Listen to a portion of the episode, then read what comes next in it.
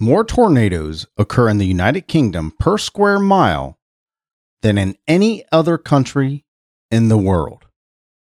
This is Simple Joe for Tuesday, October 11th, 2022.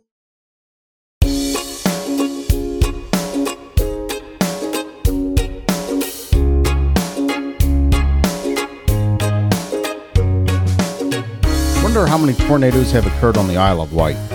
Mentioned the weather in the Isle of Wight yesterday. This would have been a good factoid for them today. Yeah, I've seen a tornado live. Not terribly close, but I actually saw one live. I was a kid back in the 70s, and some big old tornadoes sweep through here in the Cincinnati area. And I was in the basement, and I remember looking out the window, seeing a tornado go across the horizon there. Freaked me out a little bit then, but ever since then, I've been a huge fan of thunderstorms and lightning storms and tornadoes and all of that stuff. I'm the guy that stands out on the porch or sits out on the balcony when a thunderstorm or lightning storm is out there and the wife screaming, get in here. Well, hello, my friends. I'm Simple Joe. I'm so glad you're here. I'm glad I'm here. I'm glad we are here together. Today, we're going to take a peek at the weather in Omaha, Nebraska. We're going to read about some manuscripts that were found from the medieval times that reveal some really bizarre medical remedies and the often requested, the very popular, much, much more. So for my friends in or near Omaha, Nebraska, you're going to see a high of 82 degrees today with full-on sunshine. How about that for fall weather? 82 degrees, full-on sunshine. High today of 82, low of 51. Tomorrow, you got some cloudy skies, 71 and 45. The same for Thursday, 63 and 38 with overcast, cloudy skies. So beautiful, full-on sunshine, summery day today. And 71 and 63 for Wednesday and Thursday with overcast skies. Thank you so much for listening, Omaha, Nebraska. I certainly appreciate you, and I am grateful that you are there. Here in Cincinnati, Ohio, we're going to see a high of 75 degrees and a low of 46. Not quite as warm as Omaha, but getting up there with partly sunny skies. We'll call it partly sunny skies today. 75 and 46 today, 78 and 51 tomorrow with overcast skies, and 63 and 39 on Thursday with partly sunny skies. So 75 today, 78 tomorrow, 63 on Thursday here in Cincinnati with some beautiful weather Tuesday and Thursday, but split by some cloudy skies tomorrow. Today in 1844, John Henry Heinz was born. He, the founder of Heinz Food Company, the 57 varieties, Pittsburgh, Pennsylvania. We lost John Heinz in 1919, but they sure named a stadium after him, right? 1984, Eleanor Roosevelt was born. We lost Eleanor Roosevelt in 1962. Dottie West, country music singer Dottie West, was born today in 1932. We lost her in 1991. Daryl Hall from Hall & Oates, from Daryl Hall and John Oates, was born today in 1946. Commercially, he spells his name H-A-L-L, but it's actually spelled H-O-H-L. Did you know that? Bet you didn't. Born in Pottstown, Pennsylvania. Happy birthday, John. Happy birthday, Daryl Hall. Steve Young was born today in 1961, quarterback for the San Francisco 49ers. Luke Perry was born today in 1966. We lost Luke Perry in 2019. Founder of PayPal, Peter Thiel was born today in 1967. Emily Deschanel was born today in 1976. Remember her from Bones, the TV show Bones. Her sister, Zoe Deschanel, was in Elf and a couple other things. Both really good actors. Beau Brady was born today in 1981 from Home and Away, Australian actor. Michelle Wie was born today in 1989, golfer Michelle Wie. And Cardi B was born today in 1992. How about that? Today is World Sight Day. If you have sight, if you can see, if you know nobody that can see, well, today's the day to celebrate World Sight Day. It's also National Sausage Pizza Day. Talked about this a lot. We have Pizza Day, right? We have probably International Pizza Day. And then they have days that break up the pizzas, like Sausage Pizza Day and Pepperoni Pizza Day and Cheese Pizza Day and Anchovy Pizza Day. Don't like anchovies. So yeah, today's National Sausage Pizza Day. I have an affection for pizza. real affection for pizza, so I might celebrate National Sausage Pizza Day today. And if you celebrate National Sausage Pizza Day today, let me know. And it's also General Pulaski Memorial Day. Who is General Pulaski? Let's take a look. General Pulaski Memorial Day on October 11th honors a Polish hero of the American Revolution. The day is set aside in the United States to recognize Casimir Pulaski, a Polish immigrant. Over 2 centuries ago, he joined the Continental Army and soon rose to the ranks of Brigadier General. Alongside General George Washington, he built a legacy that included raising an arm of the colonial military as yet undeveloped, the cavalry. As such, he became known as the father of the American cavalry. Well, how about that? Today is General Pulaski Memorial Day. If any of these days mean anything to you, if they hold some kind of significance in your heart, I hope you celebrate. I hope you celebrate in a way that brings you joy, happiness, and fulfillment, and only in a way that National Sausage Pizza Day can. Well, this story comes from CNN, where apparently some manuscripts were found. Some medieval manuscripts were found that revealed some really bizarre medical remedies. So from CNN, while nowadays you might have some chicken soup to fight a cold, a new project unearthing manuscripts up to 1,000 years old reveals the bizarre medical remedies recommended by those in the medieval era. The violence of the medieval society is detailed in the recipes, from gruesome animal-derived treatments to advice on how to set broken bones to determine whether a skull has been fractured.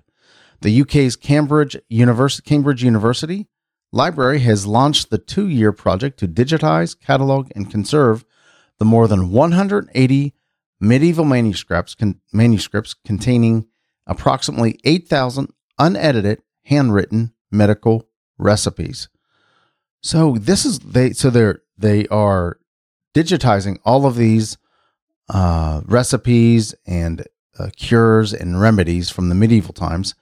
I wonder how long it will take for somebody to actually try these in modern day, right? To actually try some of these weird ones in modern day. Some of the safe ones. I think there's some in here that are pretty odd. Most of the manuscripts date to the 14th or 15th centuries, with the oldest being 1,000 years old. Some are simple pocketbooks designed to be carried around and could have been made by medical practitioners themselves.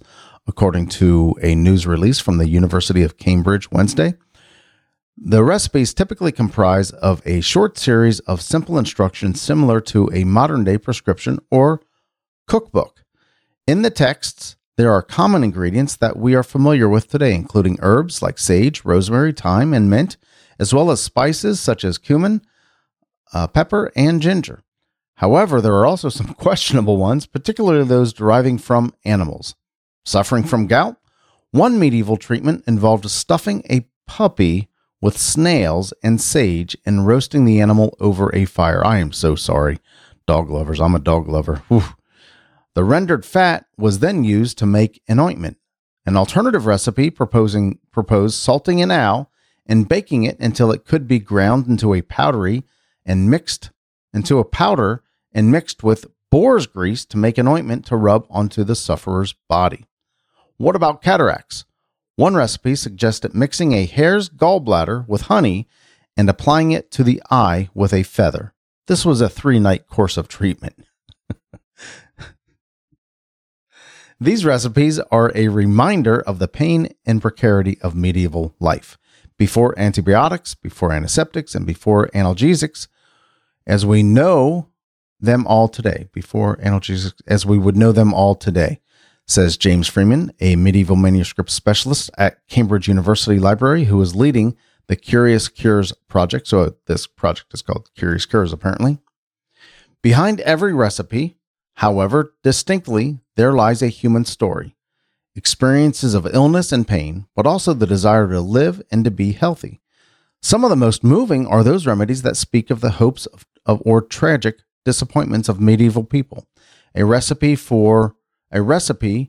quote, for to make a man and woman to get children, unquote, to know whether a pregnant woman carries a boy or girl, or to deliver a woman of a dead child, he added.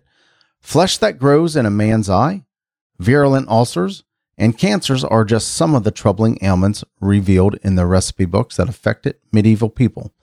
The digital images of the manuscripts, together with detailed descriptions and transcriptions produced by the project catalogers, will be published and made freely available for anyone to access on the Cambridge Digital Library, said Freeman. The aim is to help both researchers and the public understand, study, and value these unique and irreplaceable artifacts, he added. So this is really interesting, and here's what I find most interesting. These were recipes that seem barbaric to us, but they were, I would say, fairly common back then. This is what they thought would help you, help your illnesses or help your diseases or help whatever ails you, right? And they had to be at some level time-tested in experience. So how much of this would have been the placebo effect? People felt in their mind that I don't know, something like, where's a recipe here? For cataracts, one recipe suggested mixing a hare's gallbladder with honey and applying it to the eye with a feather. This was a 3-night course of treatment. So cataracts are a physiological issue. Okay. I mean, you have a cataract growing over your lens, physically growing over your lens. It's not in your head. I've had cataracts. I had them removed a couple years back. So my question is, why this treatment, and did it work? Because if they continued using it, I mean, there had to be some success in this treatment. And how was this successful? Why did they use this treatment? Was it placebo? And if it was the placebo effect, was this placebo effect brought on? Was the cure brought on, or did it actually cure cataracts? We think it didn't work, but they continued using these cures. They continued using these remedies. So, did they work? Why did they work? How did they work? And also think about this. How much of today's modern medicine will 1,000 years from now, will people look back and say, did you know that they did this? Or did you know that they did that? Did you know that they cured a broken leg by wrapping a hard object around it and made it to immobilize them for weeks on end? Did you know? Can you believe that they did that? Or they operated in this way. They used this for brain surgery. They actually cut into people. How barbaric is that? How did that even work? I wonder if people 1,000 years from now will look back at some of the medical remedies and medical cures that we have today and wonder, how did that even work? How barbaric? How did that even work? It makes you think. Makes you think what's actually happening here, right? I mean, how is suffering from gout one medieval treatment involved stuffing a puppy with snails and sage and roasting the animal over a fire. I'm like, my gosh, are you kidding me? But how many of today's, if people look back 1,000 years, how many of today's cures and remedies will people look back and say, are you kidding me? So what made these work, if they did work? And if they didn't work, why'd they keep using them over and over again? This is really interesting. Yeah, really. Maybe it was because this medicine person, whoever it is, whatever they called him back then, with these books, kind of traveled from place to place and didn't really have, you know, they were just kind of, I don't know. The people thought this would work, and then they moved to the next place and it didn't work. Whatever. Anyway, isn't this interesting? Isn't this interesting that these cures at some level had to work somehow, right? Because if they kept using them, and Again, 1,000 years from now, when people look back at today's medicine, what will they think? Very interesting. Very interesting. Let's wrap it up right there. Tomorrow we'll dig into another one of this week's headlines, and we'll peek at the weather in Houston, Texas. I'll be flying into Houston, Texas next week. I have a business trip down in that area, the Texas, Louisiana area, that West Texas or East Texas, Louisiana area. If you want to give me your thoughts on the show, send me an email, joe@thesimplejoe.com, or text me at 513-399-6468. Again, 513-399-6468. If you just want to say hi, I would love to hear from you. And if you like listening to the show, do me a favor. Will you share it with your friends on social media? I would certainly appreciate that.